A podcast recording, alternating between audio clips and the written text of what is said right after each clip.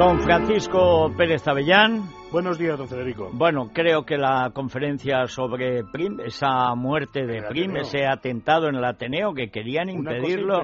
Oiga, es que la primera vez que veo un Ateneo que posa de ser vanguardista y que es censurado por dentro, nos impiden de pronto dar una conferencia sobre los verdaderos motivos de cómo murió Prim y el mecanismo de su muerte. Al final luchamos en la puerta el presidente acabó abriendo la sala y dimos una conferencia. No sé qué vergüenza, la bandera, ¿eh? qué vergüenza en el Ateneo que ¿eh? se han dado conferencias de todo, de una cosa tan científicamente probada como es lo que habéis hecho, que es una de las grandes hazañas de la historiografía descubrir, gracias a métodos modernos, cómo sucedió un crimen antiguo. Y Esto ya no tiene documentado pero... con todo tipo de ciencia y fotografías y en internet para que nadie, aunque pegue en fuego a la momia de Prim, pueda negar ya la muerte de esta persona. Bueno, ahora, ahora por dónde van estos del bicentenario, pues, ¿se han alfabetizado o no? a asistir a una rueda de prensa sorprendente que organiza entre otros el Ayuntamiento de Ríos que tenía con nosotros un convenio de no intervenir en los resultados de nuestro trabajo científico. Igual que nosotros no íbamos a dirigir el tráfico en Reus, que había mejorado bastante, ellos no podían decir en ningún momento cómo terminaba nuestra investigación. Desde el primer momento quisieron entorpecerla, decir que tenían cartas en los días en los que estaba moribundo supuestamente Prim, y luego le demostramos que no tuvo tiempo de estar moribundo, que desde el primer momento quedó inerte, no pudo hablar, no podía andar, y por lo tanto no pudo remataron, sus heridas y nada. Como no han encontrado nada, nada, han hecho un nuevo informe un informe por personas que están sospechosas, denunciadas en dos juzgados de Madrid por peritaje falsos. Cuidado, ¿eh? De la Escuela de Medicina Legal de la Complutense de Madrid, donde mañana se hace la rueda de prensa a la que yo voy a acudir y a preguntar. Porque claro, oiga, es que han sacado ahora que Prim murió de una cosa que ya dijeron en el año 1958 el doctor Lafuente Chaos sin ver la momia. 94 años después de ocurrido el atentado, dijo que había muerto de una septicemia, de una infección de la Pedrol porque había que matar al muerto. Y entonces había que liquidarlo. Pero es que no le dieron tiempo a que las heridas. No, eh, pero, si no habían visto la momia, ni la Fuente Chaos ni la Virgen Bendita. O sea, no, tenían ni idea no sabían y eso fue un apaño. Pero y estos tampoco, estos han mirado la momia, no han sabido verlo. El que dije el equipo de dentista.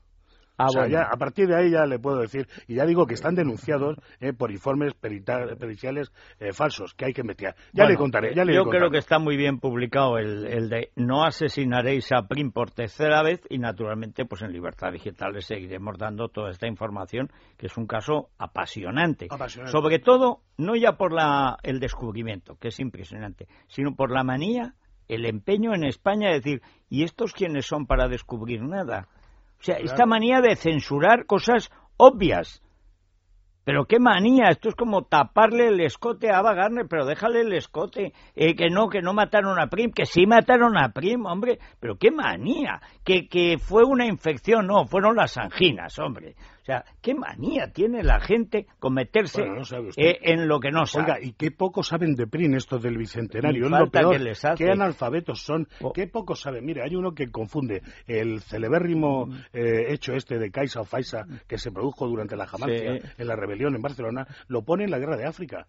Un militar pero bueno, ¿usted cómo escribe de Prim si usted ignora? Dice que iba con una pelliza, cuando todo lo que llevaba ese día, que fue eh, disparado en la calle del Turco, está en el Museo del Ejército. Eh, le bastaba a este militar, que además es jubilado, ir allí, que no le cobran nada, y se podía haber enterado de qué llevaba Prim ese día. O que llevaba una cota de malla. Oiga, hemos visto la momia, no había cota de malla. O que le dispararon dentro de la berlina. No, nadie disparó dentro de la berlina. Todo lo hemos comprobado. Hemos hecho un trabajo de ciencia y médico. Pero mire, aquí, como a Miguel Servet, no le dejan a uno decir la verdad y estamos acosados. Nos impidieron dar la conferencia en el Ateneo, que ya es lo último, en el Ateneo. Mire, yo en la puerta gritaba que había que poner allí un bingo. O sea, hay que cerrar el Ateneo y poner un bingo, porque es un sitio donde hay unos caciques allí que de pronto te impiden dar una conferencia anunciada con tres meses de antelación.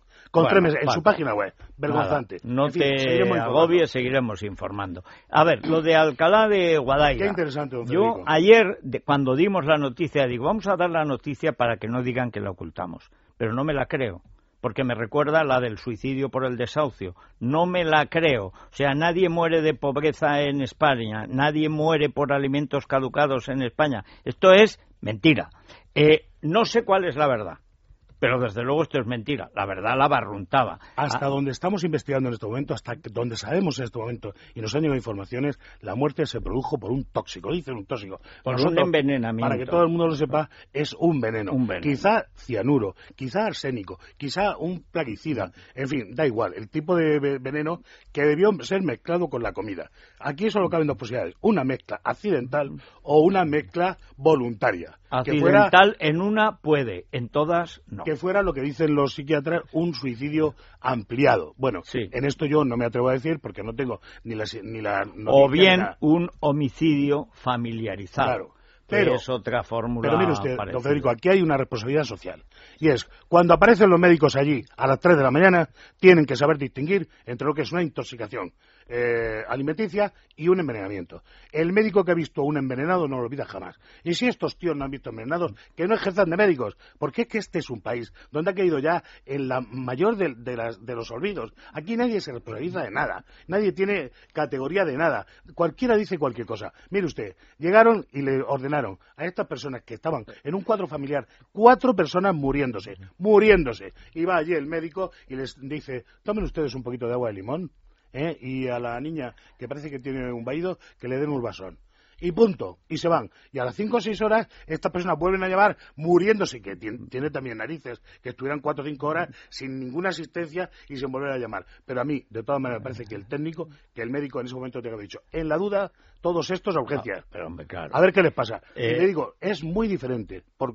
yo no soy médico, soy un experto en criminología, en crímenes, en investigaciones criminales. Pero es muy diferente una intoxicación eh, por alimentos, en lo que se ve perfectamente y la evolución, que el envenenamiento, que, son unos síntomas que nadie puede olvidar. lo que pasa es que los médicos a veces no se toman la molestia de aprender lo que es algunos médicos, algunos médicos, ¿eh? Pues la verdad es que los médicos de España son muy buenos. Sí, bueno, Paco, pues vamos a seguir esto. Creo que en las próximas horas va a haber por fin un informe toxicológico, es decir, del veneno que se llevó a estas personas al otro mundo, una persona, una se ha salvado, y vamos a ver si eso no pudo ser administrado por medios humanos.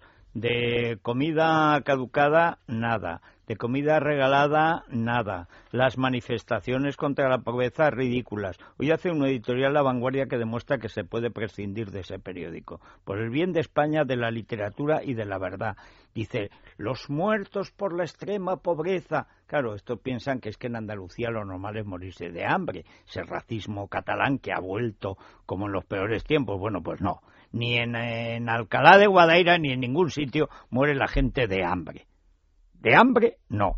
Si lo envenenan, suele morir, ¿eh? Pero esto pasa también en Barcelona. Oiga, que no se nos pase hacer una referencia a que se cumple 40 años de la muerte de Carlos Blanco, del manicidio. Usted sabe que por esto de Prin yo estoy muy sensibilizado. Pero es que el periódico El País publicaba el domingo una crónica que es una epopeya donde aparecen los asesinos de Carlos Blanco como Héctor, eh, París, todos estos individuos guerreros, Argala, eh, Wilson, eh, el contacto que tenían entre los disidentes del Partido Comunista, que por casualidad sabían a qué hora salía el presidente de Visa y entraba. Esta señora, por la buena, se había enterado, sin hacer ningún tipo de espionaje.